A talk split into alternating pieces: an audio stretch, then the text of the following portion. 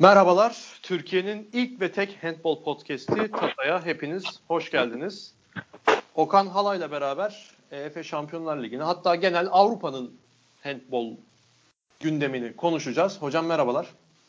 Merhaba Görkem. İyi yayınlar, kolay gelsin. Teşekkür ederim hocam. Sağ olun. Hocam e, ilk olarak sormak istediğim soru size. Covid durumları biraz e, tabii ki yani ertelenen maçların sayısı giderek de artıyor. Covid bir de milli maçlara da etki edecek gibi bir ufaktan kulağıma bir şeyler çalındı. Siz de muhtemelen duymuşsunuzdur. Yani bu kadar ertelenen maçın üstüne ve hatta yani e, bazı seyircili maçlar da oynanıyor tabii ki. E, 2021 Final 2020 Final Four'u tabii ki şu anda gündemimiz değil henüz konuşmak için ama 2021 Final Four'un 12-13 Haziran'a da alınmış olmasından dolayı e, sezonun takvimini genişletmiş EF haliyle ve bu konuyla ilgili sizin söylemek istediğiniz öncelikli bir şey var mı? Covid'in handbola etkisi. Çünkü basketbola ve futbola etkileri çok konuşuluyor. Basketbolda Euroleague'de de e, Euroleague'in ne kadar rezalet bir yönetim gösterdiği hep sürekli konuşuluyor. EF bu konuda sizce nasıl bir sınav veriyor? Bence yani EAF bu konuda e, basketbol Euroleague'ine göre daha iyi bir sınav verdiğini söyleyebiliriz. Çünkü e, çünkü Euroleague'de maçlardayken ilk önce bir herhalde Zenit takımını galiba iki kere e, şey 20-0 saydılar. 20 evet. say, 0 saydı ama sonra galiba o şeyden döndüler galiba. Erteleme kararı çıktı galiba. Döndüler. Ee, o dönmelerinden de kim ki isyan etti? Hani biz 20-0 yenilmeyelim diye genç çocuklarla çıktık sahaya. Bizim evet. günahımız neydi gibi bir isyanda bulundu. Yani Euroleague bayağı karışık. EF biraz daha EF, iyi bir sınav veriyor gibi. Bence de EAF biraz daha iyi sınav veriyor ve e, şu anda tabii ki ertelenen maçlar var ama yani kapalardaki bence soru işareti yani bu özellikle lig ve e, Avrupa Kupaları maçlarındaki sıkışan takvimde yani oyuncuların performansları, oyunculara binen yük, e, işte kulüplerin e, seyahat programları gerçekten çok önemli bir rol oynayacağını düşünüyorum. E, buradan o kulüpler ve oyuncular gerçekten hem psikolojik olarak hem fizyolojik olarak nasıl çıkacaklar? Bence en önemli irdelenmesi gereken konu bu diye düşünüyorum. Hocam önceden de sanki özür dilerim. Önceden de oyuncular kendilerinin yüklerinin çok yüksek olduğu, fazla olduğuna dair işte e, reklamlar yayınlıyorlardı. Don't play the players. Herkes handball'u takip eden herkes biliyordur. Hani Mikel evet. Hansen'ler falan filan vardı klipte. Ve hani hakikaten de handball takvimi inanılmaz yoğun. Her yıl bilmeyenler için de söyleyelim. Her yıl Ocak ayında erkeklerde milli turnuva kesinlikle oluyor. Hele bir de olimpiyat yılıysa hiçbir şekilde boşluk olması mümkün olmuyor. E, milli takım oyuncuları için, üst düzey oyuncular için. Yani e, belki bu Covid şey olmuş olabilir ya. Hafiften oynanmayan maçlarda nefes aldırmış olabilir bazı oyunculara. Eğer milli turnuva oynanacak olursa 2021 Dünya Şampiyonası daha nasıl söyleyeyim oraya daha zinde gelebilirler diye düşünüyorum. Şu anda fikir yürüttüm tabii ki. Yani Tabii ki bu da olabilir ama mesela şimdi Kasım ayı içindeyken hani bir de Avrupa Şampiyonası 2022'de eleme maçları var. Yani buradayken işte Fransa'sı, işte e, ne bileyim hani Sırbistan'ı, Belçika'sı, Yunanistan'ı, Almanya'sı, Avusturya'sı bunlar bir maç oynayacaklar. Herkes bir maç oynayacak. Yani yani bütün e, milli takımlarda maç olacak. Milli takım yükü de var yani sporcuların üzerinde. Kulüp takımlarının hani e, gerçekten çok büyük bir yükü var. Kendilikleri var. Yani üç tane e, ayrı şeyde kategoride oynayacaklar. Yani bence hani bu dönemdeyken hem seyahat hem de e, maç performansları hani bu Covid'in etkisi psikolojik olarak gerçekten hani acaba diye kendi kafalarına soru işaretleri bırakması bilmiyorum ama buraları atlatmak yani kolay olmadığını düşünüyorum ama herhalde büyük kulüplerin veya büyük şey organizasyonların e, herhalde bununla ilgili ciddi bir mentor çalışması olduğunu düşünüyorum. Yani milli maçları da ufaktan değinecek olursak da yani tabii ki ilerleyen programda da o daha yakın süre olacaktır. Bir sonraki bölümümüzde e, milli maçlara daha yakın bir zaman olacaktır. Milli takım da 4 Kasım'da Hollanda'ya gidiyor. 8 Kasım'da e, Eskişehir'de Slovenya ile oynayacak. Yani tabii ki ne olup ne biteceği hiç belli değil. O maçların oynanabileceği de henüz kesin değil. Her an her şey olabilir tabii ki. Orayla ilgili söyleyebileceğiniz herhangi bir şey var mı hocam? Hollanda daha önce bunu değerlendirdik mi sizle bilmiyorum ama o grupla ilgili söyleyeceğiniz şimdilik bir şey var Vallahi, mı? Slovenya, Hollanda, Polonya. E, ben şöyle söylüyorum. Yani ben milli takımımıza gerçekten yürekten inananlardanım. E, bu milli takımın e, başarılı olacağına inancım e, çok daha fazla. e, ben hani çok iyi bir grup yakalandığını, bu grubun gerçekten e, önemli başarılara imza atacağını düşünüyorum. Ama bizim en büyük eksikliğimiz yani her ne kadar e, kamp ortamı falan olsa da bizim uluslararası maç tecrübemizin özellikle yani milli takımlar seviyesinde e, çok düşük olduğunu düşünüyorum. E, eğer şu uluslararası tecrübemiz özellikle maç konusunda biraz yüksek olsaydı biz çok daha erkenden daha iyi sonuçlar alabileceğimiz e, kanaatini taşıyordum. Yani şu andaki milli takımın grubuna baktığınız zaman yani Hollanda e, daha evvelden oynadığımız ekiplerden bir tanesi. İşte Slovenya şu anda tabii ki gerçekten hani kağıt üstünde e, grubun e, birincisi, favorisi olarak gözüküyor. E, Polonya'yı biliyoruz. Polonya handbolünün şu andaki konumunu da biliyoruz. E, burada biz hani Polonya ile beraber acaba ikincilik mücadelesi yapar mıyız, yapamaz mıyız ona bakmak lazım. Ama tabii ki e, ilk başta Hollanda maçını deplasmanda e, kesinlikle geçmemiz gerektiğini düşünüyorum.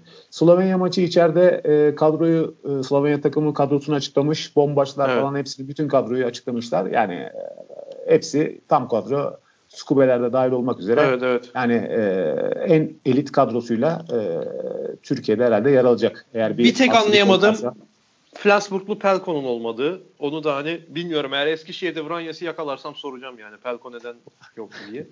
Vranyas yani. herhalde neden almadığını ben de bilmiyorum ama e, şey yani tam kadro gelmişler. Demek evet, ki evet. yani biz bu şeye önem veriyoruz diyorlar. Yani bu gruba önem veriyoruz diyorlar. Yani bizim maça nasıl çıkarlar, ne ederler e, şu anda bilemiyorum ama biz Tabii ilk ki. önce yani ilk önce adım adım düşünmek zorundayız. İlk başta Hollanda'yı deplasmanda e, yenip iki puanı e, haneye yazıp e, Slovenya maçında alacağımız puan ya da puanlar bilemiyorum. Bu iş e, her ne kadar kağıt üstünde Slovenya olsa da yani hiç belli olmaz. İşte ne bileyim belki Covid'den dolayı onlar sıkıntı yaşayabilirler. Yani belki biz yaşayabiliriz bilemiyorum ama hani biz kendi lehimize çevirmek için her türlü çabayı göstereceğimize bu takımın o çabayı göstereceğine yürekten inanıyorum. Ben hocam Hollanda'dan eğer galibiyetle dönecek olursak Slovenya maçındaki sonuçtan ziyade Slovenya karşısında göstereceğimiz oyunun da grubun e, bize bakışını çok etkileyebileceğini düşünüyorum. Yani hani e, sağlam yani, bir oyun performansı gösterirsek de tabii ki Slovenya'yı yenemeyebiliriz. Ama yani sana, o göstereceğimiz sana performans... katılıyorum. Sana katılıyorum ama şunu e, söylemeden geçemeyeceğim.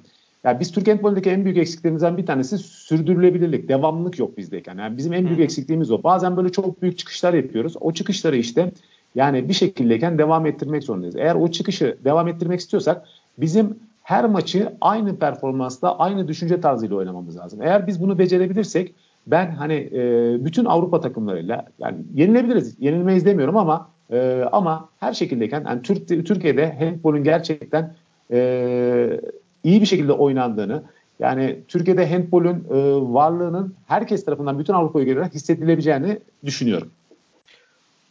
Türkiye'nin Avrupa'daki handboldaki varlığı üzerine konuşacak olursak da Doruk Pehlivan'ı soracağım hocam size. Dün akşam Vallahi, e, 5'te 3 oynadı dün akşam. 5'te 3 oynadı. Yani tabii ki takımın öne çıkan süper yıldız değildi ama ikinci yarı girdi oyuna ve hani şunu da söylemem gerekiyor. Sonradan izlediğim görüntülerde de gördüm. E, Doruk'un girmesiyle hücum daha bir hareketlenmiş sanki Minden'de ve şunu fark ettim hocam. E, kendine güvenini acayip bulmuş. Bunu da burada hani açık yayında da söyleyelim. Doruk'la ilgili arada konuşurken e, bazen gördüğümüz Doruk'taki eksiklerden birisi alır almaz topu yere vurmasıydı. Onu bırakmış. Onu kesinlikle bırakmış yani ve hani onu bıraktıktan sonra patır patır savunmaların üstünden golleri atmaya da başlamış. Flensburg maçında özellikle zaten 6 gol atmıştı yanlış hatırlamıyorsam. Burada da 5'te 3'te oynadı. Yani takımın galibiyetinde özel bir de savunmadaki katkısı gayet iyiydi ve Füchse Berlin gibi bir rakibe karşı. Füchse Berlin gibi bir rakip derken hani onlar da büyük hedeflerle girdiler ama hiç hedefi karşılayacak bir performans şimdiye kadar göstermediler. Ama tabii ki daha pahalı bir kadro Minden'den. Daha e, üst kalibrede, daha yüksek maaşlı bir kadro, daha isimli bir kadro. E, Minden'i de mağlup ettiler. Doruk'un e, özgüveninin ciddi anlamda üste çıktığını düşünüyorum hocam. Siz ne söylersiniz?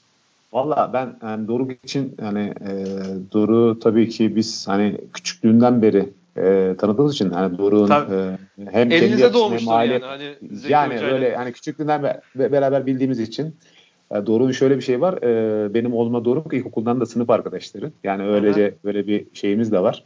E, Doruk gerçekten e, yani hem karakter olarak hem de e, yani sporcu olarak gerçekten e, bütün e, pozitif yönleri bence e, taşıyor diyebilirim. E, Doruk'un en büyük özelliklerinden bir tanesi öyle ya da böyle bir şekildeyken hani e, olumsuzlukları oluma olumluya çevirme konusundayken e, yani kendi başına gerçekten bununla ilgili e, inanılmaz derecede e, motive edebiliyor. E, ben e, geçenlerde galiba e, senin tweetinin altına da ya, e, yazdım galiba. Sen tweet atmışsın evet. Doruk dedim hani e, Alman ligine ısındı. Yani ısındı evet, ama evet. tek bir sıkıntımız var. Yani bizim e, ne olursa olsun yani Türkiye'de bizim pasaportumuz maalesef şu anda Avrupa'da handball konusunda geçerli değil. Yani ilk önce evet. biz bunu yıkmamız lazım. Doruk belki de bunu yıkmak için uğraşıyor şu anda. Hı hı. Yani Doruk'un ismi mesela Dorukovic olsaydı belki çok daha farklı olabilirdi. Tabii yani, tabii. Yani e, Hırvat yani, olsaydı Doruk çok daha yani Hırvat veya Sırp olsaydı böyle yani, rahatlıkla yani, gönderilmeyebilirdi mesela. Yani, yani bu şekilde olsaydı evet yani olabilirdi. Yani birazcık pasaport konusundaki sıkıntımız olduğunu düşünüyorum. Doruk belki de bunun savaşını da veriyor. Hani hı hı. bütün yani bizim e, Türkiye Türkler adına handball adına belki de bunun savaşını veriyor. E, bence ama Almanya'da kendini kabul ettirdi diye düşünüyorum ben. Hani bir şekildeyken. E, ilk baştayken hani ısınma süresi birazcık hani adaptasyon süreci belki bazı oyuncular zor olabilir ama Doruk'un hani e, karakterini bildiğim için Doruk'ta bir sıkıntı olduğunu düşünmüyorum ama onu anlama konusundayken yani antrenörün biraz herhalde galiba birazcık e, ilk başlarda anlayamadığını e, zannediyorum ben. Ama şu anda herhalde ısındı. Çünkü bir tane de sağ önümüzde Rambo diye bir tane arkadaş evet. var. Gerçekten evet. o da o da inanılmaz bir performans gösteriyor. Yani gerçi inanılmaz da top kullanıyor ama yani evet. e, sanki bütün yani yük e, oyun kurucu sol ve sağdaymış gibi gözüküyor. Yani ben e, öyle şu anda gözüküyor. E, ya bu ama, maçta bir kanat oyuncuları Mats Korte de 7'de 7 ile oynamış mesela bu e, Füchse Berlin maçında. Ama hocam söylediğinizde bir ek yapmak istiyorum Doruk'un adaptasyonu ile ilgili. E, sanki Doruk'un adaptasyonundan ziyade takım potansiyelini bulma, takım ritme girme konusunda sezon başında topluca bir şey oldu. E, takımca bir hafif bocalama oldu. İstediği sonuçları da alamadılar ki zaten ilk galibiyetleri bu Hükse Berlin maçı. Ee, yani o potansiyel bir şey vaat ediyorlardı ama. Yani bir şey yapmaya uğraşıyorlardı. Sonuç alamıyorlardı ilk 5 hafta itibariyle. Vallahi Fakat ben hazırlık... sonuç almaya başladılar. Ben öyle görüyordum. Ya hazırlık maçlarını da ben seyrettim takımların. Hı-hı. Hazırlık maçları işte Leipzig falan işte onların da bir hazırlık maçları vardı. O grubun Almanya'da oynadığı evet. bir hazırlık maç turnuvası vardı. Onları da seyrettim. Yani oradayken şimdi Alman Ligi çok acayip bir lig. Yani 20 tane takım var. Şimdi bu ilk 10 diye denilen bir takım var ve 10 ve 10 diğer 10 var. İkinci 10 var. Hı hı. Hani Alman ligindeyken. Şimdi e, ilk 10'un içindeki takımlarda da mesela diyeyim ki e, normal şartlardayken ne bileyim hani e, Bergişer diye bir takım var mesela. Hı hı. Yani bu takım mesela ilk 5. sırada ama Bergişer takımı mesela diyeyim Tussem Essen'e yenilebilir. Yani en tabii, alttan 4. takıma yenilebilir yani. Şimdi böyle bir e, şey var. Acayip bir lig burası. Ama ilk ondaki takımlar hani birazcık daha sanki kalbur üstüymüş gibi gözüküyor ama e, ama ben hani Alman liginin birazcık daha e, diğer liglere göre farklı olduğunu, ben Alman ligini biraz hani e, basketbolun NBA gibi de değerlendiriyorum. E, bence Alman liginde hani Doruk'un takımının ilk baştaki biraz antrenör galiba hani transferler diğer oyuncularla beraber kaynaşma, takım kimyasını oluşturmakta o e, dönemdeyken herhalde birazcık e, tam adapte olamadı ama zorlanmıştır ki normaldir de yani. zorlandı diye ama şu anda yani Minden takımı şey yapıyor. Bu açıklamasını da okudum. Açıklamasındayken diyor ki işte e, antrenörü şey Füşeberlin maçından sonra hı hı. E, şey dedi. Yani e, şimdi diyor ilk puanımızı iki, iki puanımızı ilk galibiyetimizi aldık ama diyor ee, geçen maçtayken de berabere kalmışlardı. Hı hı. İlk puanımızı aldık ama diyor bundan sonra alabileceğimiz en puanları almak zorundayız. Çünkü diyor ligin ne olacağını bilmiyoruz diyor. Ligin ne zaman sonlanacağını bilmiyoruz diyor. O yüzden diyor evet. almak zorundayız diyor. Yani bu herhalde Covid'den dolayı ligin ne zaman sonlanacağını diyor. Hani herhangi bir olumsuzluğa karşı alabildiğimiz kadar puan almak zorundayız şu anda diyor. Öyle bir açıklaması yani, vardı. Takımın oyunundan düş. memnun olduğunu söylüyor. Evet. Yani e, yani öyle bir şeyi vardı, röportajı vardı. Yani alabilecekleri puanları alacaklar. Bundan sonra her maça aynı şekilde çıkacaklarını söylüyorlar. Bir de iyi bir yapılanmaya gidiyorlar gibi yani onu onu söylemem gerekiyor. Takım genç hani Rambo'dur, Zayt'dır onları bir kenara koyuyorum ama mesela Yuri Knor, e, Thomas Knorr'un oğlu sizin dönemdeki oyunculardan bir tanesi Alman oyunculardan. O da mesela milli takıma çağrılmış Almanya milli takımına bu 2022 elemelerinde. Yani e, kadro genç bir şeyler vaat ediyor bu şekilde yorumladığımız bir takımda milli takım oyuncumuzun bulunması da bence çok değerli diye düşünüyorum hocam. Kesinlikle, kesinlikle değerli. Yani e, ben hani Doruk özelinde şunu söyleyeyim. Doruk bence yani kendi rüştünü e, ispat etmiş durumdadır artık. Yani bence Avrupa handbolündeyken eğer e, çalışma disiplini, iş ahlakını bozmadığı sürece zaten onda da böyle bir şey beklemiyoruz. Hı hı. Ben yani doğru bir şekildeyken e, daha iyi yerlere gelebilmek için e, bence fırsatı olduğunu düşünüyorum. Hocam e, Şampiyonlar Ligi ne gelecek olursak ilk evet. başta size sormak istediğim bir tane takım var. O takım da Paris Saint Germain. ee, Paris Saint Germain diye direkt Paris Saint Germain diye sorayım hocam. Yani ne oluyor bunlara? Bir şey Vallahi... sizle daha önce de telefonda da konuştuk. Hani özür diliyorum bir cümleyle gireyim. Ben Öyle. size size direkt sor, döneyim dedim ama yani bu Paris Saint Germain'in ben öncelikle sizin Raul Gonzalez'i o kadar da beğenmediğiniz bir gerçek. Bu artık sır değil. Benim beğenmediğim de hocam onun bir üst kademesi e, sportif direktörü değil mi? Sportif direktörü Thierry Omeye takımın genel menajeri Bruno Martini eski kaleci. Ben onun kaleciliği dönem kaleciliğini de pek tutmazdım yani. Şimdi izlediğim maçlarda o kadar iyi bir kaleci olmadığını düşünüyordum. Hocam bence genel menajer performansı olarak da çok kötü bir e, sınav veriyor. Öyle söyleyeyim. Çünkü neden? Şimdi Karabatic sakatlandı. Evet. Çaprazı kop, yırttı galiba. Çapraz bağını. Öyle okumuştum yanlış Hop. hatırlamıyorsam. Evet. Yani Nikola Karabatic sakatlandı. Evet ama bu takımın e, kadrosuna bakıyorum oyun kurucu alırken herhalde şey diye düşünüp almış. Kaç gol atıyor diye listelere bakıp almış herhalde. Yani bir İngilizce'deki tabir playmaker, oyun kurucu de, diyeceğimiz oyun, topu dağıtabilecek, hücum temposunu ayarlayacak bir oyuncu ben göremiyorum açıkçası. Hepsi skorer. Hansen skorer. Yani Kristopan skorer. Sakatlanmasa Karabatic skorer. Remili skorer. Eloin Prandi de gol performansıyla alındı zaten. Yani e, ben bunu daha önce de hep söyledim. Meşko Brest'te Vardar'dan giden Staj Skube'yi neden düşünmediler? Düşünmediklerinde bir cevabı var ama inanılmaz saçma buluyorum bu kararlarında ki zaten sezon içinde de gözüküyor bu. Cevapları ee, Yani şey hocam hani siz de söylediniz. Bu biraz medyatik olma ve işte ne bileyim Real Madrid'in transfer yok, pazarı. politikası vardır ya. Skube'nin pazarı yok. Tabii tabii yani belki şey olabilir. Şu da olabilir hocam. Ee, hani kısa boylu falan olması bu yani tabii ki böyle olması kötü bir durum ama bunları değerlendirebiliyor bazı kulüpler. Real Madrid mesela hani Angel Di Maria'nın oradan neden gönderildiğini hep tartışıldı. Hani o kadar da yakışıklı olmadığından dolayı gönderildi hep konuşulur. Halbuki Angel Di Maria çok çok iyi bir oyuncuydu ki 2014 Şampiyonlar Ligi'ni kazandıran oyuncudur. Ve hani baktığında böyle manken gibi dursun takım fotoğrafı diye transferde yapılıyor. Olabilir Paris Saint Germain. Stasikove'nin bu ölçekte değerlendirilmediği yani bu ölçekte bakıldığı için takım için değerlendirilmediği görüşündeyim. Ve çok çok büyük hata olduğunu şu anda görüyoruz. Siz ne düşünüyorsunuz hocam? Valla yani PSG'de bir şeyler yanlış gidiyor ama ne yanlış gidiyor ben de açıkçası bu soruyu çok sordum. Yani e, uzun zamandır hani iyi yatırımlar yapıyorlar.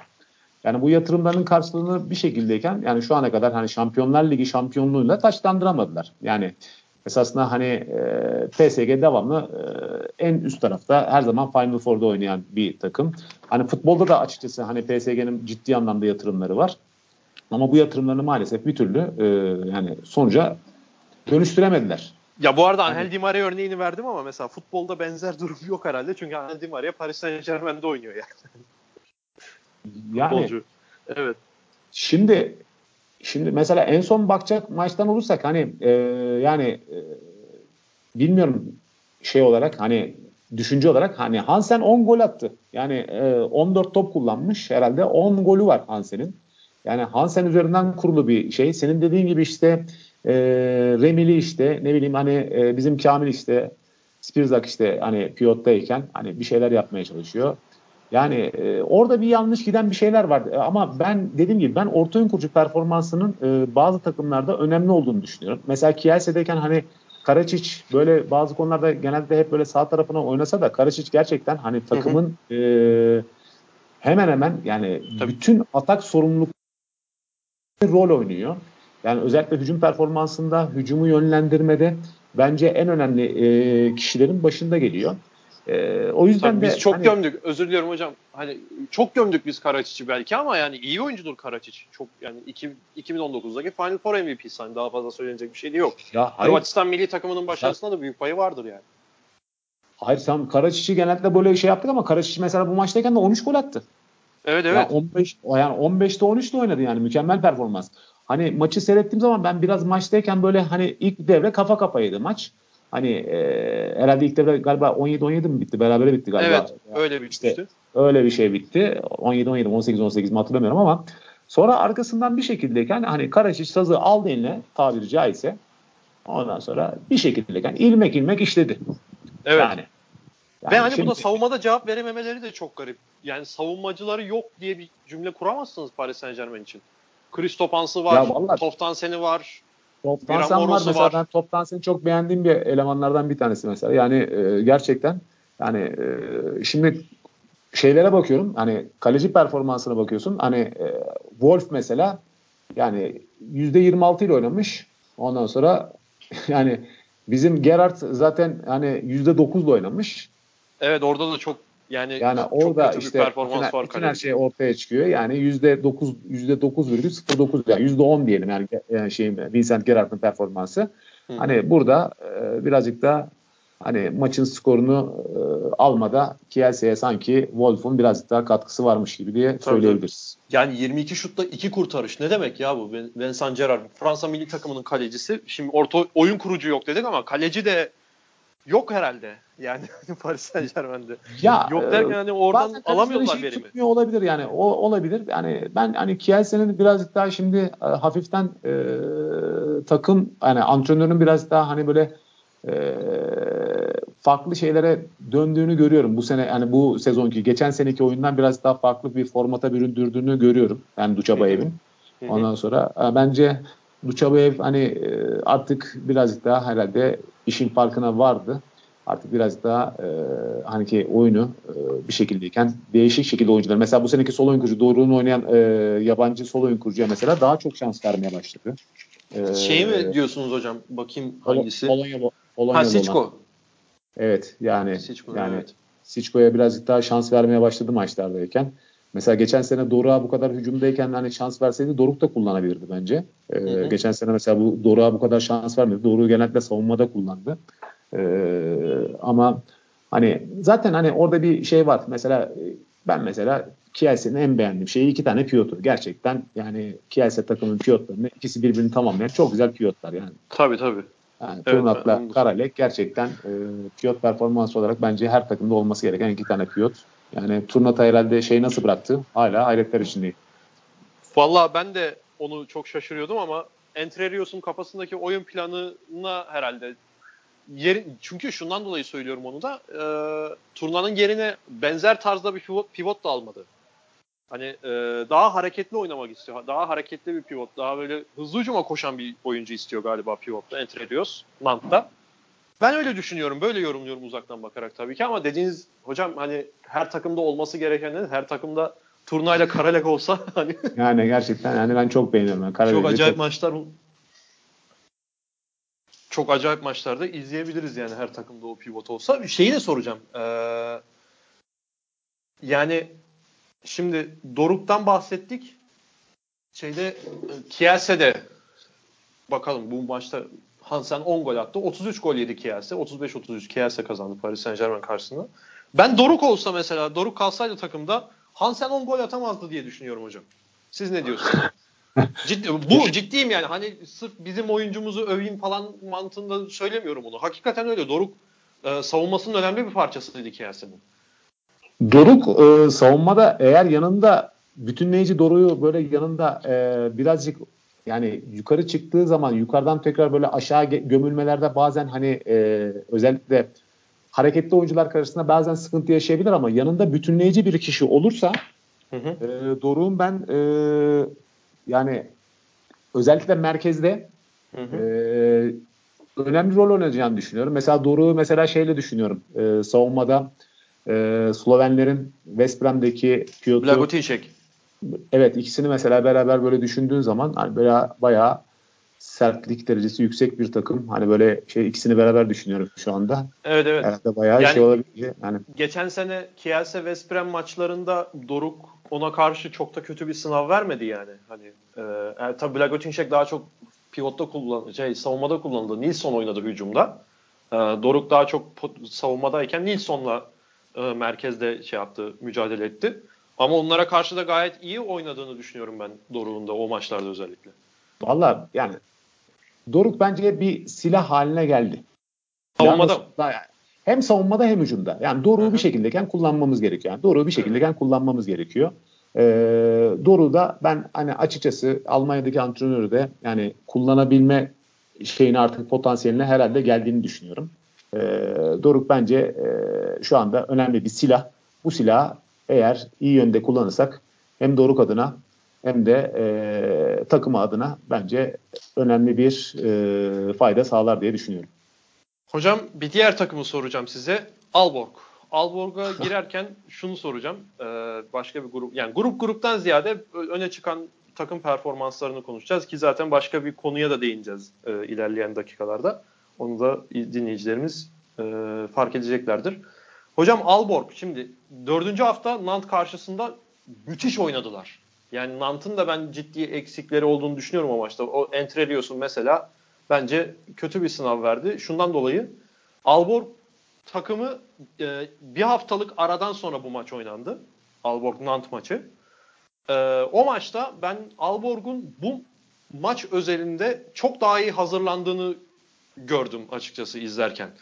Yani e, 96 Avrupa Şampiyonası yarı finalinde bir İspanya-Yugoslavya maçı var. O maç çok böyle kült bir maçtır. Yani Juan de Dio Roman İspanya'nın antrenörünün Yugoslavya'ya karşı oynanabilecek en iyi oyunu oynadığı ve Talant Duşabayev'in de yıldızlaştığı bir maç. Ben bunu ona benzettim. Yani Alborg Nant'a karşı çok iyi hazırlanmış. Nant'ın artılarını eksilerini çok iyi analiz etmişler. Ve tabii ki de yani kaleci e, Mikael Agefors. İlk yarıda %65 kurtarma oranı vardı. 25 şutun 17'sini falan kurtarmıştı galiba. Ve Agefors da yani inanılmaz oynadı. Böyle bir ilk yarı performansı ben Şampiyonlar Ligi'nde pek hatırlamıyorum. Bir tane aklıma geliyor ama sizin varsa aklınızda böyle bir hatırlıyorsanız eğer Mikael Agefors'un ilk yarı performansı gibi bir ilk yarı performans Şampiyonlar Ligi'nde. Benim bir tane yok. aklıma geliyor ama şeyde hatırlıyor musunuz hocam siz? Hiç Hatırlamıyorum. Yok, hatırlamıyorum. Şeyde 2002'de e, Sterbik West Brom'da oynarken Şamberi ile bir grup maçları vardı. O maçta Sterbik saha içinde yani 7 metreleri bir kenara koyarsak saha içinde ilk yarıda 2 gol yemişti sadece. O yediği gollerden bir tanesi de şeydi. Daniel Narsis'in 10 metreden sıçraması ki o da gayet normal. Daniel Narsis herkese atıyor bunu. Öyle bir performans gösterdi Agefors. Yani e, Alborg bu sınavın ardından 5. haftada şeyle karşılaştı. Kiel'le karşılaştı. Kiel'e karşı da tam tersi yani birebir tam tersi değil ama e, 8 fark 7 fark bakıyorum 31-23 7 fark yediler. Orada da tabii ki Niklas Landin'le konuşacağız ama Alborg'un bu Nant maçı ve Kiel maçındaki performanslarını ve sezon genelini nasıl değerlendirirsiniz? Çünkü fikstür avantajıyla da iyi başlamışlardı. Zor fikstüre de şu anda girdiler. Ya zor fikstüre girdiler ama Alborg için açıkçası hani bu Kiel'de bir Landin'le Sagosen sakatlandıktan sonra bir de e, kendi liglerinde e, bir 10 sayı mağlup oldular. E, hangi takımı hatırlamıyorum şu anda. E, ama işte böyle bir Kiel'de acaba ne olacak diye bir şeyler vardı. Hani Alborg'da 4'te 4'le başlayınca hani acaba e, bir sürpriz e, sonuç gelir mi diye açıkçası herkesin merak konusuydu. Hı hı. E, ben de açıkçası merak ediyordum. Hani Alborg'un bu performansını, iyi bir takıma karşı neler yapacağını ben de merak ediyordum. Özellikle e, Magnus Saugstrup diye bir e, bir şeyleri var. Oyuncuları var. Yani biraz hı hı. bu Alborg'da şu anda öne çıkan hani e, oyuncu olarak e, nitelendiriliyor. Evet. Ama e, yani bence Landin ve Sagosen e, direkt noktayı koydular maça diye öyle söyleyebiliriz. Yani direkt Landin engelledi, Sagosen golü yaptı ve Alborg'a hiçbir şekilde şans vermedi. Yani, yani ben la, e, la, tabii buyurun lütfen. Yok yok hayır.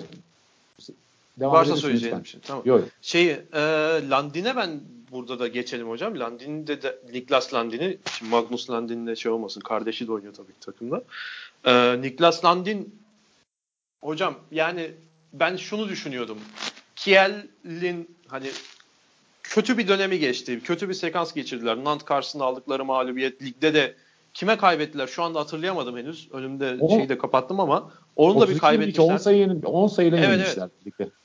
Ee, yani net favori oldukları bir karşılaşmayı.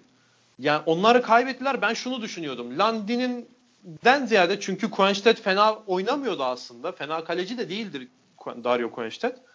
E, Landin'in eksikliğinden ziyade başka problemleri olduğunu düşünüyordum e, Kiel'in. Fakat Landin'de oyuna girdiği zaman e, ilk galiba çıktığı maç ligde içerideki Flensburg maçı. E, Landin'i orada gördüğümde şunu fark ettim. Hakikaten de Kiel'e etkisi yokmuş. Rakibe etkisi varmış. Yani hocam psikolojik olarak indirdi rakibi. Yani maç öncesinde böyle çok acayip toplar çıkardı 2-3 tane. Bunu Alborg maçında da yaptı. Ligdeki Flensburg karşılaşmasında da yaptı. Bu arada kaybettikleri takım da Wetzlar. Deplasmanda Kiel Wetzlar'a yenilmiş. Ee, 10 Ekim'de. Yani maç maçın başında böyle hızlı hücumlarda veya kanadın uygun pozisyonlarında veya pivota indirilen yakın birebir pozisyonlarda 2-3 tane acayip top çıkarıyor ve ardından e, oyun kurucular artık şutu çekerken iki kez düşünüyor, üç kez düşünüyor havada. Ben bunu hissedebiliyorum maçı izlerken. Yani bu futbolda da futbol takip eden dinleyicilerimiz de varsa onlar da fark edecektir. Mesela Türkiye Ligi'nde Fernando Muslera'nın böyle bir etkisi var. Hani o kaleci, oyuncular bir çekinir. Karşı karşıya kaldığında da şimdi ben nereye atsam bu adam kurtarır ki acayip bir vuruş yapayım psikolojisine girerken zaten topu e, tabiri caizse dağlara taşlara atarlar. Landin'in de böyle bir etkisi var ki Flensburg maçında da Alborg maçında da hızlı hücumlarda artık böyle Landin'le karşı karşıya kalınca direğe vurmalar, yukarı atmalar falan olmaya başladı. Ben böyle bir etkiyi en son Thierry Omey'de hatırlıyorum hocam. Siz ne düşünüyorsunuz? Çok konuştum özür dilerim. Yo estağfurullah ama şimdi yani Landin'den bahsediyoruz ama bu maçta Dario da oynadı. Yani Evet. E, yani evet işte ilk yarı aldı onu.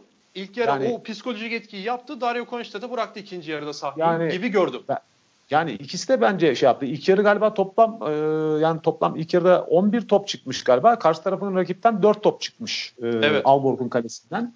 Yani bir taraftan 11 top çıkıyor, diğer taraftan 4 top çıkıyor. Zaten ilk yarı 17-9 dediğimiz zaman e, 17-8 mi 17-9 mu 8-9 sayıyla bitince e, zaten hani e, ilk yarı zaten hani şey fişi çekti diyebiliriz. Kiel fişi çekti evet. diyebiliriz. E, ikinci yarı zaten 20-10 oldu. 10 sayı falan oldu maç. Ondan sonra da zaten birazcık hafiften e, yani birazcık gevşettiler oyunu. Sonra bir 5-6 sayıya düştü ama e, zaten hani maçı bir şekildeyken hani kazanmayı bildiler. Ama Alborg'a ben saygı duyuyorum. Gerçekten saygı duyuyorum. Hani e, bu sene belki hani e, o saygıyı hak ettiklerini düşünüyorum. Öyle ya da böyle. Tabii yani ki. Bütçeler yani o Danimarka takımının hani e, belirli bütçeler karşısında göstermiş oldukları performans ee, ve öyle ya da böyle bence biraz daha takım oyununa yatkın. Ee, sen de ta, bilmiyorum katılır mısın bana ama e, bazı oyuncuların bazı takımların oyunları hani sanki bireysel performanslara dayalı mesela. Bir PSG evet. işte bireysel performans. Kielse. Hani Kiel'de bazı Kielse bireysel performans. Hani e, Kiel'de de birazcık hangi bireysel performans öne çıkıyormuş gibi. Ama Alborg'da bir takım oyunu e, görüyorum ben. Mesela Vardar'da bir takım oyunu görüyorum. Porto'da bir takım oyunu görüyorum. Hani e, öbür taraflar ben sanki bir, biraz daha bireysel oyuncuların hani o günkü performansı maçın skoruna etki ediyormuş gibi düşünüyorum. Yani ben Albor takımının e, saygıyı hak eden bir oyunu olduğunu düşünüyorum. Bu maçtayken de açıkçası ben de merak ediyordum ne olacağını ama e, direkt daha maçın başında e, Landon ve Sagosen yani direkt e, olayı bitirdiler diye söyleyebiliriz. Tabii tabii. Yani bir, ben e, söylediklerime ek olarak şunu da katmak istiyorum. Hücumdaki performansın yüksekliğini de ben e, Landin'in verdiği güven olduğunu düşünüyorum hocam. Bilmiyorum katılır mısınız? Yani Tabii arkanızda böyle şimdi, sağlam bir şey olursa Tabii arka tarafta şimdi geliyor e, bir şekildeyken hani kaleden top çıkıyor. Öyle ya da böyle kaleden top çıktığı zaman siz de giderken hücumda hani ben bunu oldu ya da böyle atayım. Attı kaç atarsan zaten problem yok. Ama kaçırırsam arka tarafta nasıl olsa bir güvence var diye insanlar Tabii. E, bir şekilde daha rahat hareket edebiliyorlar. Ve Maç... ben bunu hani yine milli takıma dönecek olursak şimdi şeyde Slovenya ile oynayacağız 8 Kasım'da eğer herhangi bir aksilik olmazsa. Ben Slovenya'nın Euro 2020 maçlarında da şunu fark ettim. Yani savunmacı bir takım Euro 2020'deki Slovenya öyleydi. 25 ee, üstü gol yediği maçların çoğunu kaybetmiş ama genelde yani başarılı olduğu İsveç karşısında, Portekiz karşısındaki maçlar 25 altında tutmuş rakibi. Ve hani e, savunmadaki güvenin üstüne hücumda daha rahat oynuyorlar ki bu e, pek çok handbolda nasıl söyleyeyim tutan olmaz, bir stratejidir. Olmaz. Tabii ki olmazsa olmaz. olmaz. Evet. 90'lardaki o 5 sene üst üste Şampiyonlar Ligi şampiyonu olan Barcelona. Siz de çok iyi hatırlarsanız o dönem oynadınız. Evet. O Barcelona'da da hani benim o net bir şekilde o Barcelona'nın 5 sene üst üste başarısının bir numaralı faktörünün Andrei Çepkin olduğunu düşünüyordum ben. Ee, yani öyle bir adam savunmada varken hücuma da çok rahat çıkarsın. Hızlı hücuma da çok rahat koşarsın. Ki hücumda da görev alıyordu Çepkin. Ee, arkada savunmada sizi garanti eden, savunmada güvendiğiniz bir oyuncu olduğu zaman oyunu daha iyi oynandığını düşünüyorum hocam. Siz de eski milli oyuncu olarak, uluslararası düzeyde oynamış oyuncu olarak bilmiyorum aynı fikirde misiniz?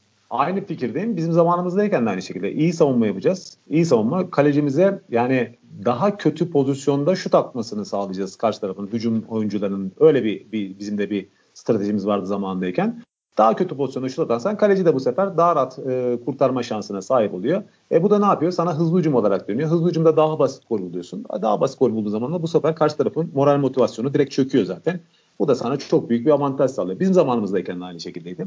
Yani e, değişen bence hani çok fazla bir şey yok ama hani handbolde önemli olan kısım hani e, işte hücumu yani ben her zaman söylüyorum her tarafta mutlaka bir satranç hamlesi var. Yani handbolde bir satranç hamlesi var. Hücumda mutlaka bir şekildeyken e, rakibe karşı bir satranç hamlesi yapmam. Tutmazsa bir şekildeyken telafisi nerede var? Savunmada var. Böyle düşünmek hı hı. lazım. Yani hı hı. eğer sen bu telafiyi düzgün yapabiliyorsan e, hücumda o gün performansın belki iyi olmayabilir ama hücumdaki kötü performansın savunmaya yansımamalı. Veya savunmada eğer kötüysen bir şekildeyken hücumda gol yapmalısın. Yani mutlaka bir e, şekildeyken hani e, kendini bir artıya çevirecek pozisyonu yakalamalısın diye düşünüyorum. Evet. Hocam e, Paris Saint Germain'i konuştuk. Alborg'u da konuştuk. Siz Vardar Porto maçına değinmek istemiştiniz. E, Vardar, Vardar Porto, Porto valla, güzel bir yani, maç olmuş. Çok ben güzel maç oldu. Çok güzel bir maç oldu. Ee, ve yani Vardar son saniyede şey yaptı. Yani beraberliğe düştü. E, Porto son saniyede gerçekten e, inanılmaz bir gol attı.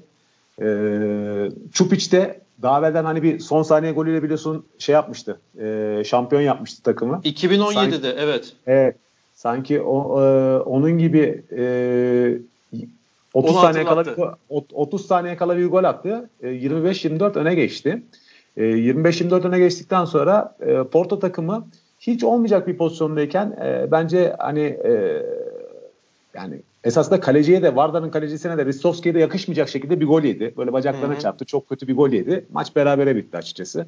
Ama e, Vardar takımı ben gerçekten söylüyorum bu da saygıyı hak eden takımların başında geliyor. Öyle ya da böyle bir yani Flensburg yendiler. E, Porto takımını da öndelerdi. Son saniye golüyle berabere kaldılar. E, dediğim gibi hani Vardar takımını ben gerçekten e, beğeniyorum. Hani bir şekildeyken o kadar oyuncu gitti, değişik oyuncular, antrenör grubu değişti. Bir şekildeyken Şampiyonlar Ligi'nde varlığından her şekilde söz ettiriyorlar. Bence önemli bir gösterge diye söyleyebiliriz Vardar için bunu. Kalibre düşürdü hocam yani. Hani Vardar grupta lider olması sürpriz olmayan Final Four'a direkt baştan yazabileceğim bir takımken şu anda bir underdog konumuna düştü bir sezonda. Hani takımın dağıtılacağı falan hep söyleniyordu 2019 sezonu biterken 2018-19 sezonu şampiyon olarak bitirdikleri sezon biterken. Ona rağmen de hani mesela geçen sezonki başlangıçları da 2019-20'ye başlangıçları da gayet bir son şampiyona yakışır bir başlangıçtı. Bu sezon tabii ki iki maçlara ertelendi 5 hafta içerisinde. Ama o 5 hafta içerisindeki maçlara baktığımızda Meşko Brest'e kaybettiler ilk hafta ki Meşko Brest'in performansına bakılırsa o kadar da sürpriz değil. Ee, dördüncü hafta Flensburg'u mağlup ettiler. Bunun üstüne söyleyebilecek bir şeyiniz vardır diye düşünüyorum. Bilmiyorum var mı? Çünkü Vardar'ın Flens, yani Flensburg kötü durumda da değil aslında. Ve o kötü durumda olmayan Flensburg'u mağlup etmeleri çok büyük iş. Bu bahsettiğiniz kadro, bahsettiğimiz kadro e, gerilemesine rağmen bu konumlarındayken. Yani dediğiniz gibi hakikaten büyük saygıyı hak ediyor Vardar. Ben o kadar tutmuyorum, ben o kadar sevemiyorum bir türlü Vardar'ı. Niye bilmiyorum ama saygı da duyuyorum yani o konuda söyleyebileceğim ya, pek bir şey yok. Vardar yani bilmiyorum yani e, uzun zamandır hani bir şekildeyken hani e, özellikle Şampiyonlar Ligi'nde özellikle iki tane şampiyonluk kazanmak hani e, e, ve özellikle son şampiyonluğu hiç beklenmedik bir şampiyonluktu. Hı hı. Yani e, takımın işte hani e, sponsorun geri, para sponsorun geri çekileceği işte belki kapanacağı işte Vardar takımının işte bunlar evet. bir takım yani bunlarla ilgili bir sürü spekülatif haber varken o dönemdeyken yani Şampiyonlar Ligi'ni kazanmak yani bence e, her baba yiğidin harcı değil. Ve o dönemdeyken de o sporcuların göstermiş olduğu mücadele veya işte takımın e, bütün halinde hareket edebilmesi bence çok önemli bir başarı olarak e, adlandırılabilir. E, ama mesela ben e, Çupic e, belki hani çok gözükmüyor ama hani Çupic böyle şimdi bakıyorsun hani göbekli falan bir adammış gibi gözüküyor. Evet, hani evet, şeydeyken evet. böyle haklı ama yani yani o tecrübe, e, o kalite yani bütün her şekilde sahaya yansıyor diye söyleyebiliriz. Yani Çupic için Vardar'ın lideri gibi mesela normalde öyle çok oyuncuları genelde kanat oyuncuları lider olarak şey yapmazlar ama takımın lideri gibi e, bence şey yapıyor. Hele hele bir son golü seyretsen, e, attığı golü seyretsen yani inanılmaz bir gol attı yani. Oyun kurucu değildi. Bir reverse yaptı. inanılmaz bir adamı geçti ve gol attı. inanılmaz bir gol attı. Hocam bu Çupic'ten açılmışken bir sonraki konuya da bu, bunun üzerine geçelim. Bu Hırvatistan'da bir sağ kanat geleneği var diye görüyorum ben geçmişe de baktığımda. Tabii, sizin tabii. oynadığınız dönemde, sizin gençlik dönemlerinizde bir e, Smailagic vardı. Sizin oynadığınız dönemde Jomba vardı. Jomba'dan evet. sonra bu hani e, milli takım maçlarını, eski maçlarını izlerken de onu fark edebiliyoruz. Yavaş yavaş bayrak devrediliyor yani. Mesela Zır, ben Zırniç vardı. Zırniç vardı. Beşiktaş'a geldi. Evet. Yani şeyde milli takım için söylüyorum. Mesela Euro 2006'da 2006 Dünya Şampiyonası'nda e, Avrupa Şampiyonası'nda e, Mirza Jomba oynuyordu. Muhtemelen hatırlamıyorum ondan emin değilim. Yanlış da olabilir ama turnuvanın kadrosuna da girdi. 2008 Avrupa Şampiyonası'nda Çupiç almış mesela formayı o dönemde. Yani bu sağ kanat Hırvatlar hiç de fena değil gibi hocam bu sağ kanat yetiştirme konusunda. Sizin var mı bu konudaki bir görüşünüz? Valla o konuda görüşüm değil ama Hırvatlar zaten gerçekten yani çok önemli oyuncular. Yani Hırvatistan'dayken mesela hani aklına desen ki Hırvatistan'a hocam şöyle bir e, yani oyuncu desen hani Hırvatistan'da göze çarpan en iyi oyuncu kim desen yani oradayken sayılabilecek o kadar çok isim var ki. Yani, yani tek bir kişiyle sınırlandıramıyorsun. Yani ben bilmiyorum yani oyuna katkı sağlayan o kadar çok yani Hırvatistan'da oyuncu olduğunu düşünüyorum. Yani hı hı. yani mesela yani ki, sağ Fransa, kanatlar özelinde hani ya sağ kanatlar özelindeyken hani sağ kanatlar özelindeyken tabii ki yani ben her zaman söylüyorum yani Jomba benim için yani çok önemli bir oyuncu. O mevkinin gelmiş geçmiş en iyisi denebilir mi? Iyisi, ben aynen öyle söyleyebilirim. Yani. Ben şu anda da yani Jomba'yı e, şu anda her zaman bir numara yazarım diye söyleyebilirim. Evet. Bu, bu arada golü de gördüm. Hakikaten bayağı oyun kurucu golü o yani. Çok oyun kurucu evet. yani kanat öyle gol atmamalı aslında. yani.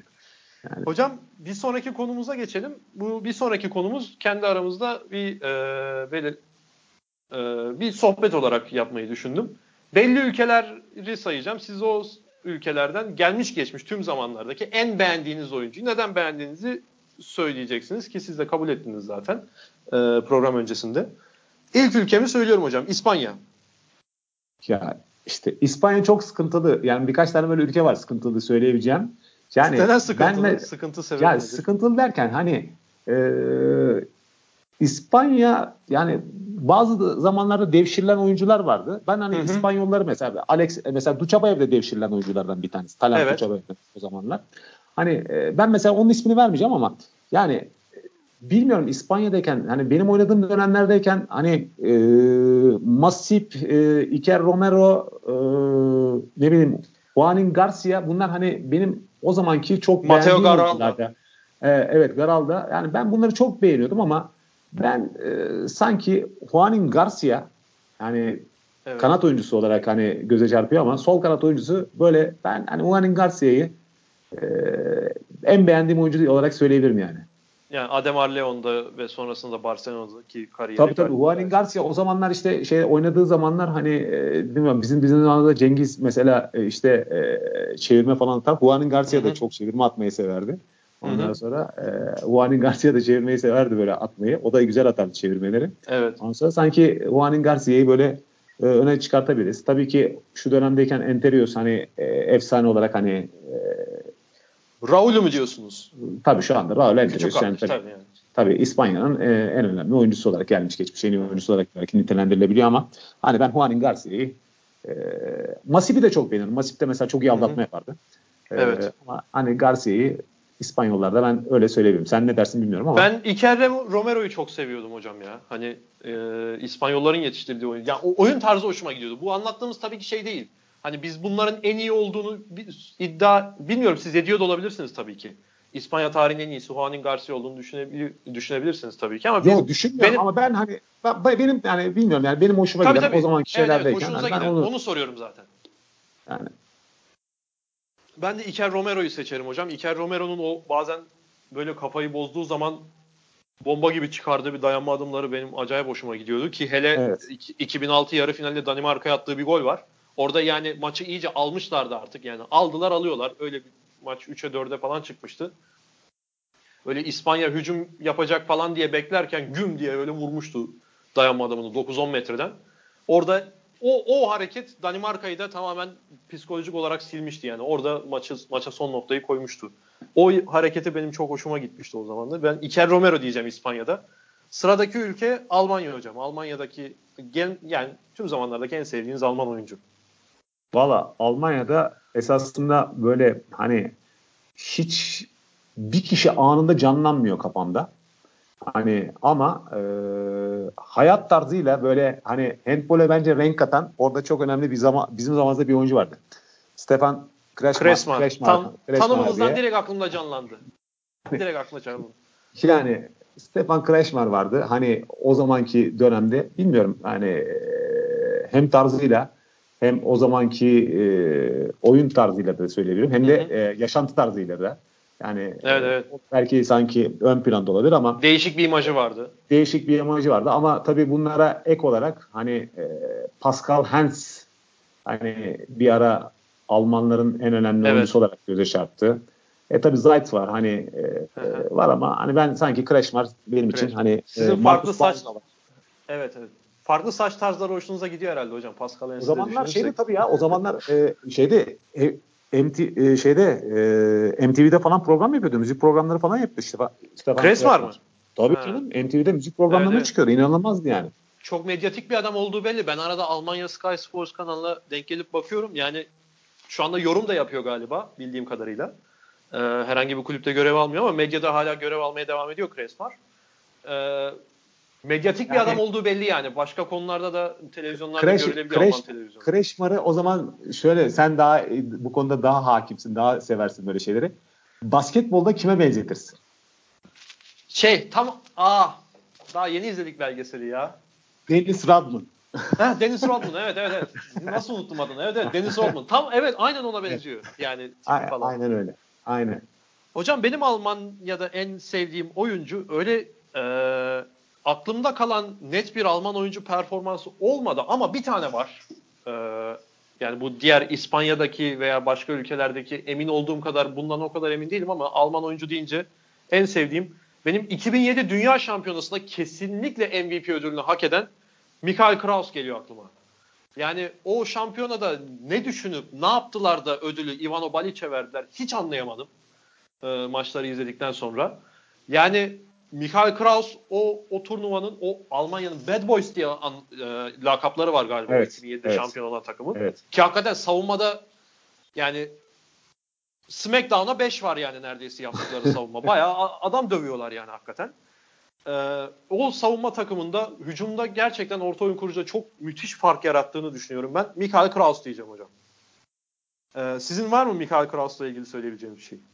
Yok o dönemdeyken zaten hani ee, yani o, o turnuvada gerçekten senin dediğin gibi çok büyük performans vermiş. Yani gerçekten çok büyük oynamıştı o turnuvayı. Ama dediğim gibi hani bazı oyuncuların hani medyatikliği falan diyor ya mesela Balic hı hı. E, o medyatik oyunculardan bir tanesi işte. Evet. Yani yani evet. O yüzden hani bazı oyuncuların ne olursa olsun o medyatikliğini e, öbür oyuncular geçemiyorlar. Tabii. Yani bir doğru. şekilde geçilemiyor maalesef. E, bu bütün branşlarda var. Yani yani basketbolda da var, handbolda da var, voleybolda, futbolda da var. Ben bazı oyuncuların medyatikliği hiçbir şekilde geçemiyor. Ne kadar iyi yaparsan yap geçilemiyor. Baris de bence orada o medyatikliğiyle kazandı diye söyleyebiliriz. Fransa hocam. Bu biraz zor bir soru benim açımdan. Hiç de hiç benim için zor soru değil. Bu soru Buyurun. soru tek. Buyurun. Jackson Richardson. Başka yok. Jackson Richardson. Ha evet. Yani sizin dönemin için, o yani muhtemelen bu medya Kresmar'dan bahsettiniz ya medyatik Evet. e, star. O galiba handboldaki ilk bu tarz süperstar olabilir. Saç ilginç saç saç yapısı falan hani Yani farklıydı handbol insan- için. Yani handbol için hem farklıydı hem de gerçekten hani yani büyük oyuncuydu yani çok kaliteli oyuncuydu. Evet. Yani biz onunla yani karşılıklı oynama şansını da yakaladık öyle maçlardayken. Hatta bir Akdeniz Milli takımda mı kulüpte mi hocam? milli takımlardayken Milli takım. e, mesela bir Akdeniz oyunlarımız var. Mesela Akdeniz oyunları. Fransa'ya karşı oynarken e, son saniye golüyle bir sayıyla yenildik Fransa'nın o milli takımına. Hı hı. Yani e, bütün maç öndeydik. E, hatta son bir dakika, bir buçuk dakikaya bir sayı önde girdik ama maalesef işte oradan verdik maçı. Bir Hangi yıl hocam? Musun? 2000 Ha 2000'lerde. yok ya- yok Başında. 90 97 97 olabilir. 97 Aha. 97 97 O 1997 Akdeniz Akdeniz oy- oyunları. O Ya Akdeniz 95 oyunlarında, Akdeniz oyunları ya 97 Akdeniz oyunları. İkisinden bir tanesi. o Akdeniz oyunlarında Richardson kadroda mıydı Fransa'da? Kadrodaydı. Öyle mi? Yani Ha. tabii canım kalecileri falan hepsi her şey orada vardı yani 95 97'deyken hani Fransa milli takımı hemen hemen az kadroya çıkmıştı. Hı hı. Biz de gerçekten iyi performans göstermiştik. Ee, ama olmadı. Yani Richardson diyorsunuz yani. Benim Tabii. Fransa ile yani hocam valla Fransa çok çok büyük bir ülke yani son dönemde bu bir yani şey değil sır değil artık da benim oradan net seviyorum diyebileceğim oyuncu benim pek aklıma gelmiyor ama yani Nikola Karabatic demek istemiyorum ama sanki ya demek istemiyorum şundan dolayı hocam Nikola Karabatic'in kalitesine dair asla bir şey tartışamayız da yani oyun tarzı biraz böyle fazla tank variydi anlatabiliyor muyum? Bilmiyorum siz aynı fikirde misiniz? Yani böyle bir e, sizin hep şu dönemde şikayet ettiğiniz durum var ya e, estetik Güç odaklı. eskisi kadar yok. Sen- evet yani güç estetik- odaklı. Estetik, evet güç odaklı. Ama evet. Yani sizin bu siz de daha önce yine söylediniz. Son dönemde mesela savunma aralarına dalma, iki, iki savunmacı arasında boşluk gördüğü zaman direkt oraya adımlayıp koşma. Bunu en iyi yapan kesinlikle Nikola Karabatic mesela. Yani o o andaki o bu hareketi yaparak ki bir şey kurdu, kariyer kurdu kendine. 19 yaşındaki kazandığı Şampiyonlar Ligi şampiyonluğunda da bu e, şeyi e, bu bahsettiğiniz savunma aralarına dalma çok ön plana çıkıyordu zaten. Ama Fransa'dan böyle aklıma gelen herhalde en çok saygı duyduğum diyeyim yani en çok e, kariyeri örnek alınabilir diye düşündüğüm Luke Bala olabilir ya. Yani, yani aklıma gelen o geliyor tabii. benim izlediklerim arasında. şimdi Richardson'u estetik- sizin söylediğiniz kadar fazla izleyemedim ama Luke Bala olabilir yani. Apollo da olabilir tabii ki. Estetik konusundayken Apollo da gerçekten çok estetik yani inanılmaz şeyleri var. Çok da büyük atlet. Yani poster çekimleri var yani maçlardayken. Ee, gerçekten e, gol attığı zaman gerçekten hani posterlik golleri var diyebiliriz. Yani uygun boşluğu bulduğunda top ona indirildiği zaman bir adımlamaya başlıyor hocam. 7 metre çizgisinde falan şutu çıkarıyor hani kanattan adımlamaya başlayınca. Öyle Yani bir gerçek- acayip bir atletizmi de vardı onun. Yani örümcek adam gibi ya öyle söyle söyleyeyim yani her topu alıyor arkasından e, sıçrıyor sıçradıktan sonra uçuyor ne bileyim yani adam yapıyor yani. Yani Spider-Man diyebilirsin yani ona. İnanılmaz Evet. bir adam. Sıradaki ülke Danimarka. Valla Danimarka'dayken e, tabii ki şu anda hani gelmiş geçmiş e, en iyi oyuncu olarak tabii ki spektakuler oyuncu olarak şu anda Hansen ve Landin hani ikilisi var. Hı hı. Hani e, belki hani kaleci olarak Landin'i belki saymayabilirler ama Landin de ön planda. Hansen de şu anda hani Danimarka takımında ilk söylendiği zaman o var ama ben Sizin hani, hoşunuza giden.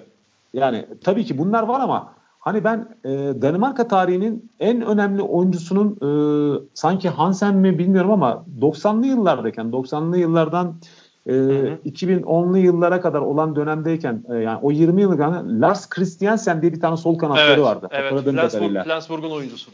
Flensburg'un oyuncusu. Hani e, aklıma hemen yani ilk bana Danimarka dendiği zaman ben Christiansen'e hemen aklıma geliyorum ama e, oyuncu olarak hani benim Aha. beğendiğim oyuncu ama ama şimdi artık söylemeye kalkarsak herhalde tabii ki herkesin söylediği Hansen demek zorunda kalacağız. Hocam yani bence Lars Christiansen'e o kadar itiraz edemezler. Çünkü Danimarka milli takımının en çok gol atmış oyuncusu o şu anda hala.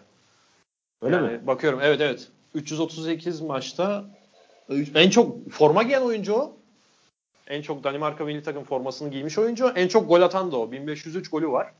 Arkasında Mikel Hansen var 1033. Yani Mikel Hansen'in ona yaklaşması pek mümkün gözükmüyor. 500 gol falan fark atmış. yani Yani gol olarak değil de yani Christiansen hani e, o dönem bilmiyorum hani e, çok e, yüzdeli oynayan bir kanattı. Hı hı. Yani çok yüzdeli oynayan bir kanattı. Yani ben Christiansen'e aklımda kalanlar o vardı yani aklımda o kalmış. Yani Ama tabii ki şu anda hani ilk başta yani Danimarka takımı dediğin zaman ilk başta hemen aklına herkesin tabii ki. gelen isim Hansen ve Landin. Yani Hansen. başka üçüncü kişi üçüncü kişi de gelir mutlaka ama ilk başta herkesin e, kafasına çağrışan iki, iki isim Landin ve Hansen olarak söyleyebiliriz. Anladım.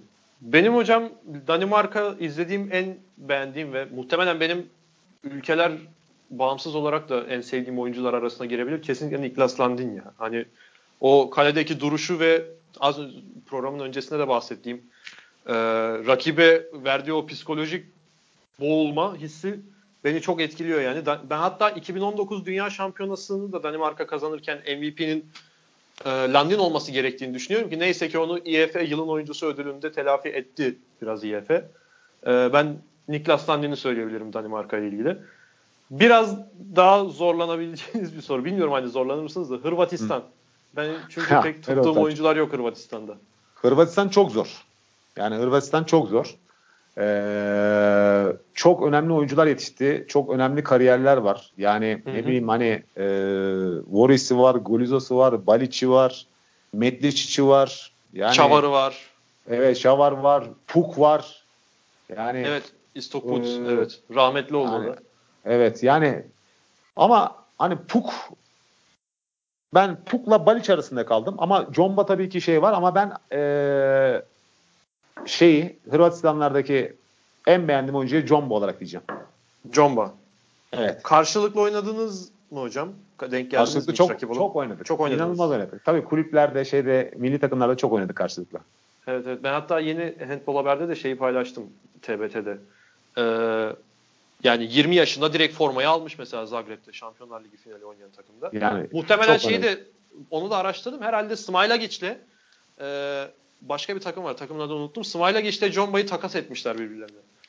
Yani tam bildiğimiz bayrak devretme yani olayı var orada. Ee, ya Smailagić de, de çok iyi bir kanattı. O Bosna kökenli normalde. Evet. Evet. Ee, o da çok büyük oyuncuydu. Ee, ama hani ben John Bay'ı e, sanki Hırvatlardayken böyle yani, yani belki daha uzun boylu belki... kanat hatırlıyor musunuz hocam? 1.91 boyu var mesela John Bay'ın. Ee, 1.91 kişi oyuncu genelde kanat olmaz. Şu anda Pixeket'in de sağ ha, kanadı şey. Ha, e, evet. Sağ kanat mı? Hayır, hayır. Pixeket'in hem sol kanadı hem sağ kanadı e, bir 90 civarı olmasa Kalman evet, öyle o şekilde. Ama yani nadir geliyor aklımıza. Hani o yüzden evet. söylüyorum. Genelde o boydaki oyuncular şey oluyor. Ve hani çok zarif bir oyuncuydu da Jomba. O dediğinize katılıyorum da. Evet. Yani zarif bir oyuncuydu Jomba. Benim Hırvatistan'dan... Ben evet buyurun hocam. Sen ne diyorsun Hırvatlarla ilgili? Ya ben çok arada kaldım. Çünkü Hırvatistan'a bir biraz mesafeliyim hocam. Çok saygı duysam bile. Çünkü yani e, şimdi o bahsettiğiniz oyuncuları yetiştirmişsin. Slavko Golucalar, Patrick Çavarlar, işte bahsettik John Bader, e, Smailagić'tir, Ivano Balic'tir, Petar Metlicic, Igor Vori say say bitmez. Yani handbolda dünyanın en iyi ülkelerinden bir tanesisin. Hala kaybettikleri maçlarda en son mesela 2019 Avrupa Dünya Şampiyonası'nda bir Almanya maçı kaybettiler. Hala o hakeme bir saat yakınma işini ben sevmiyorum o kadar. Büyük ülkeleri, büyük takımlara yakıştıramıyorum ya. Hani e, o yüzden Hırvatistan'a biraz mesafeli gibiyim ama illa birini seçecek olursam biraz düşüneyim. Herhalde Petar Metlicic'i en çok hoşuma gittiğini söyleyebilirim. Sağ oyun kurucu. Yani Ivano Balic diyemiyorum. Ivano Balic en medyatiği ve hani en özel oyuncusu belki de Hırvatistan'ın evet. gelmiş geçmiş ama bir kulüp tarihi, kulüp kariyeri milli takım kadar parlak değil başarı olarak. Onu söyleyebiliriz. Hem de şey biraz e, böyle çok şey bir adamdı kabadayı bir adamdı. Yani böyle hemen parlayı veriyordu maç içinde falan. Kavgaya falan tutup dikleniyordu böyle rakiplere. O benim çok hoşuma gitmiyordu ama çok karizmatik bir adam yani onu söylemeden, söylemeden evet. geçmeyelim. Ben Petar Metlic diyeyim hadi buna. Yani Güzel. onu da hani çok şey yapmıyorum. Ee, diğerleri kadar emin değilim. Landin kadar falan emin değilim yani. Ee, Slovenya'yı geldi hocam sıra. Valla Slovenya'da esasında e, şimdi bunlar tabii eski Yugoslavya oldukları için bir sürü Hı-hı. bunlar birbirleri devamlı işte hani e, daha önceden hani Yugoslavya zamanında oynayan Hı-hı. var e, şey yapanlar var. Yani onlar da çok önemli oyuncular yetiştirdiler. Şu anda herhalde Özgür'ün e, antrenörü Uroş Sorman hani evet. E, Dave'den Kielse'de yardımcı antrenörlük evet. yapıyordu. Hani o da büyük oyuncuydu. Ne bileyim Alex Bayevic şu anda Avusturya milli takımının başında. Evet. Hani bizim zamanımızdan aklıma gelenler Pungartnik yani e, evet. e, ne bileyim Serbeç vardı. E, bizim zamanımızdayken sağ ön kurucu. E, çok acayip bir oyuncuydu o da. Çok Bir de e, Vugrinec vardı galiba. Vugrinec vardı. Bir de e, Kavtiçnik vardı. Yani Kavtiçnik evet. Sağ, Hala da oynuyor Kavtiçnik evet. galiba. Oynuyor. Ee, oynuyor. Ben bunların arasında böyle hani kaldım hani şey yaparsan ama ben hani bu konuyla ilgili e, böyle kalite olarak herhalde Uroş Zorman'ı söyleyeyim ya. Ben de aynı ismi verecektim. Uroş Zorman. Yani o 2010, 2016 finalinde Kielce'nin 9 farklı geriden gelip kazandığı West Brom'la evet. oynadıkları finalde bir numaralı şey onundu. Son golü Lieski atmıştı ama Evet. Yani o bayağı orkestra şefi gibi yönetiyordu takımı. Hala izleyemedim. 2004 finalinde Celje Flensburg maçında denk getirirsen bakacağım. Muhtemelen orada da büyük bir payı var onun da. Hocam şeyi soracağım. Rutenka'yı soracağım size. Yani o da Slovenya milli takımında oynadı. Rutenka yani e, ya dediğim gibi Rutenka da çok iyi oyuncuydu. Hani biz onda da karşılıklı denk geldik. Yani milli Hı-hı. maçlardayken denk geldik galiba. Ya da kulüp takımlarına kulüp takımına denk geldik galiba. Yanlış Hı-hı. milli takımda söylemeyeyim de. Kulüp takımında denk geldik ama hani bunların arasındayken Rutenka'yı sayar mısın dersen hani sayılabilir ama hani sanki bunlar sanki daha ön plandaymış gibi ben hissediyorum. Hı, hani oyun kalitesi olarak. Ya müthiş bir jokerdi bir de hocam yani. 2009'da Ciudad Real Şampiyonlar Ligi'ni kazanırken pivot oynuyordu halbuki oyun kurucudur kendisi ve bazen kanatta da evet. oynatıyordu Talant Duşabayev'u. Ben de Uroš Zorman diyeceğim Slovenya için. Sırbistan, Karadağ ikisini beraber alalım. Şimdi Sırbistan Karadağ'dayken tabii ki bunlar şimdi bir sürü şey oldu. Bunları şimdi kimi sayacağız? Eski Yugoslavya'dan mı şeyden mi Oradan bahsedeceğiz? da olabilir. Yani, Oradan da olabilir. Yani Vujovic var, Portner var. Şimdi baktığın evet, zaman evet. hani e, bunlar tabii şey var ama hani biraz daha günümüz e, şeyinde. Mesela ben Karadağlı olarak hani sen belki bunu bilmeyebilirsin ama Hı hı. Alen Muratovic diye bir eleman vardı. Ee, Duydum adını. Sol oyun kurucu oynardı bizim zamanımızdayken. Evet. Hatta Flensburg'da falan da oynadı. Ee, evet. Çok yani Karadağlıydı. Acayip bir oyuncuydu. Yani inanılmaz şişerdi falan sol oyun kurucudayken. Yani e, Karadağlı olarak mesela sayacak olursak mesela ben hani Alen Muratovic derim ama hani Sırbistan'dan böyle dediğin zaman Sırp kökenli olarak dediğin zaman hani, ikisi hani, beraber e, hani hocam ikisini toplayabilirsiniz yani, hani küçük. Yani hepsini böyle hani Vujovic Portner'i saymayacağım onları. Ee, şimdi burada üç tane benim için yani günümüzde gerçekten çok önemli başarılı imza atan adamlar var. Marko Wien, Momir Ilic, Dejan Peric. Evet. Hani, e, e, Dejan Peric biraz var. daha eski ama. Dejan Peric biraz daha eski. Kaleci olarak baktığın Hı-hı. zaman hani bizim zamanımızın e, benim yaş grubuma yakındır. Evet. Biz genç bir takımlardayken çünkü karşılıklı onunla Yugoslavya'da zamanındayken oynamıştık. Ee, ben Sırbistan'la öyle baktığım zaman Momir İliç diyeceğim ya. Momir İliç mi? Peki evet. hocam. Buna tabii ki itiraz edilmez ama benim oyun tarzı hoşuma giden yani mesela e, çok başarı olarak değil de futbolda hep böyle bir baktığımızda Roberto Baggio'yu gördüğümüzde bir on numara sırtına yakışır. Çok estetik bir duruşu vardır. Forma bazen dışarı taşar falan. Yani tabii ki oyunculuğunda tartışacak bir durum yoktur. Roberto Baggio öyle bir hissiyatı bende uyandıran Nedeljko Jovanovic oldu hocam ya.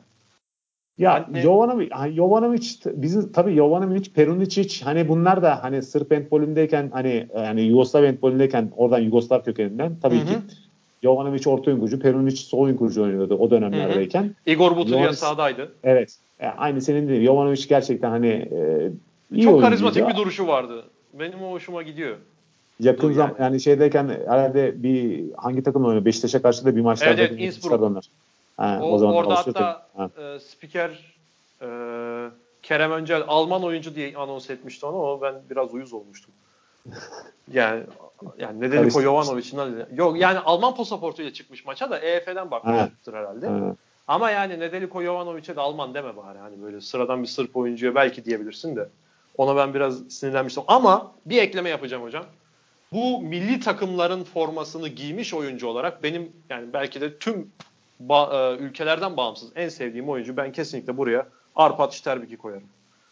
Yani e, tabii, bence yani. gelmiş geçmiş en iyi kaleci. Ben Omeye'nin önüne koyuyorum. Tabii ki aynı fikirde çok kişi olmayabilir ama Sterbik yani müthiş bir karakter ve müthiş de bir oyuncuydu yani. Ya, ben hani şey kaleci... hatırlıyorum. Özür diliyorum hocam. Girdim araya son şunu da söyleyeyim. Brom'da bırakmadan evvel yani bırakacağı belli. Olimpiyat ertelenmeden önce olimpiyattan sonra bırakacağım demişti. Hala böyle Instagram storylerinde bench basıyor böyle 80-90 kilo falan ayaklarını şey yapmış, cross yapmış. Yani o çalışma ahlakı ve hani e, rakibi hipnotize eden, az önce Landin için bahsettiğim psikolojik çökertme değil de yani bildiğimiz rakip topu nereye atacağına o hükmediyor gibi hissediyordum ben e, Sterbik'i izlerken. Ben o yüzden burada Nedeljko Jovanovic'in önüne bu milli takım formasını giydiği için Arpad Sterbik diyeceğim. Ya tabii ki e, Sterbik de hani e, gerçekten hem büyük oyuncu, büyük kaleci. Hani senin kalecilerle ilgili söylediklerine şöyle katılabilirim. E, Avrupa handbolündeyken gerçekten hani kaleciler e, belirli zamanlardayken çok büyük başarılar imza attılar. Her dönemde var. Yani hı hı. her takımın kalecisi e, belirli şampiyonalarda yani belirli işte Avrupa kupalarındayken gerçekten çok önemli rol oynadılar. Hani bunu bizden de şöyle söyleyeyim. Bizim Türk handbolünde de hani e, kaleci konusundayken biz yani benim zamanımdan beri yani yani o dönemde benim benden önceki zamandan da söyleyeyim yani hı hı. ilk handbolün kurulduğu zamandan bu zamana kadar kaleci konusundayken hiç e, yani bizim Türk handbolda sıkıntı yaşamadı diye söyleyebilirim. Evet yani Türkiye'nin en, yani en azından kötü kadro diyebileceğimiz bir şey varsa bile topluluğu varsa bile kalecilere hep iyi olmuştur. Yani kaleciler hep genelde yani gerçekten kaleciler konusundayken yani e, iyi kaleciler bizde Türkiye'de mevcut. Yani tabii Hüseyin Şenoğlu mesela ben yani çok var Hüseyin Şenoğlu maçları... yani Hüseyin Şenoğlu, Hüseyin Taşcan, Hüseyin Aşçı, Şükrü Kırası yani ne bileyim yani Hakan Soyadını hatırlayamadım hocam. Cüneyt daha önceki kuşakta Cüneyt galiba. Koparan çok eski. Evet Cüneyt Koparan evet. Ondan Onu Ali İsmet Hoca yani, anlatmıştı. Cüneyt Koparan da iyi kaleciymiş. Yani ben işte ne bileyim tabii. hani e, Rüştü abi arkasından ne bileyim hani e, Nevzat yani, yani inanılmaz kaleciler var yani bizde evet, yani evet. çok hani hani gerçekten hani Türk handbolündeyken hani kalecileri şey yapsak, e, saysak bütün hepsi. İbrahim Demir'i de sayabiliriz herhalde burada. İbrahim Demir de sayarsın tabii ki. Yani ben biraz daha eskilerden bahsettim. İbrahim Aha. Demir onlardan bir dönem sonraki dönemdeyken. Evet. Hala oynuyor herhalde. Ha, oynuyor şu anda. Güneysu'da oynuyor, oynuyor yani. Rize'de ben Güneysu. İbrahim Demir'i şeyden hatırlıyorum. Ee, genç milli takım maçı vardı Türkiye-İspanya. TRT yakın zamanda verdi. Ee, 97'de galiba. Orada bayağı evet. müthiş oynamış evet. yani. Evet. O genç milli takımda. Oradan hatırlıyorum İbrahim Demir'i. Son ülkeyi soracağım hocam. Burada biraz daha geniş konuşabiliriz belki. İsveç. Hiç geniş konuşamayız. Buradayken. Öyle mi? Benim yani buradayken e, yani iki kişi arasında kaldım. Evet. Ama şu anda bir tanesi EAF'de önemli isimlerden bir tanesi. Diğeri de bir Hı. tane takım çalıştırıyor. Ondan sonra iki isim arasında kaldım. Bir tane de kendi bölgem olduğu için o zamanın şeylerindeyken hani e, çok beğendiğim bir oyuncuydu. Hı hı. E, Per Karlen vardı o zaman. Per Karlen evet. Ha, evet yani Stefan Löfgren'le Magnus Andersson arasında benim hani düşüncem vardı ama ben Magnus Andersson'u Danimarka şey e, şey olarak e, yani kendime göre en iyi oyuncusu olarak nitelendirebilirim. Bilmiyorum ben de o da se, sem, evet. sempatimden dolayı mı bilmiyorum. Yani yok sem, sempatiyi konuşuyoruz hani, hocam zaten. Tabii ki sempatidir hani, yani. Karşı taraflı karşılıklı oynama. İkisiyle de karşılıklı oynadık çünkü. Ee, biz yani milli takımlarda, kulüp takımlarındayken yani e, e, ben bunlara karşı üçüne de hatta Perkarlen'e karşı da oynadık. Hı hı. E, ama hani e, Stefan Löfgren biraz daha yaşı büyük. Magnus Andersson bizden biraz daha büyüktür ama Magnus Andersson hani sanki benim birazcık daha yani benim ona karşı sempatim biraz daha fazla onu söyleyebilirim. İsveç'te. Ben de Löfgren diyeceğim hocam. İspanya'da Iker Romero için söylediklerim Löfgren için de geçerli. Onu da böyle çok bir anda çıkardığı dayanma adımları ve çok acayip sert şutlar çıkarıyordu yani. Stefan Löfgren. Ben kulüp maçlarını da izledim ta zamanında. Göteborg, Göteborg takımında oynadığı Red Berskis. O zaman işte Lubomir Vranjes falan da var takımda. Ya işte o maçlarda yani biz evet. Trabzon'dayken işte meşhur bir İsveç'e karşı son evet. saniye golüyle e, kaybettiğimiz bir maç vardı son saniye golüyle. Evet. İşte o zamanlar bu evet. Löfgren attı herhalde son golü. Bir şeyden böyle bir küçük çapraz yedik düz dalmadan. E, Löfgren attı herhalde. Yani aşırtmaydı herhalde öyle mi? Aşırtmaydı evet aynen öyle. E, Löfgren de gerçekten hani döneminin iyi oyuncularından bir tanesi. Tabii. Ben de Löfgren diyeceğim yani oyun tarzı hoşuma gidiyor olarak İsveç'ten Stepan Löfgren'i sayacağım. Hocam çok teşekkür ederim. Sizin eklemedi, eklemek istediğiniz herhangi bir şey yoksa programı burada kapatıyorum. Kapatacağım. Yok. Ağzına sağlık. Teşekkür ediyorum. Ben de çok teşekkür ediyorum hocam. Tata'nın bu bölümünde sonuna geldik. Ee, güncel handboldan ziyade biraz eskileri de yad ettik. İyi de oldu, güzel de oldu. Ben çok keyif aldım hocam. Çok sağ olun. Yani özellikle o dönemler oynamış olarak sizinle konuş, konuşmak da benim için çok büyük bir keyifti. Ee, bu Tata'nın bu bölümünün sonuna geldik. Bir sonraki bölümde tekrar görüşmek dileğiyle diyelim. Hoşçakalın.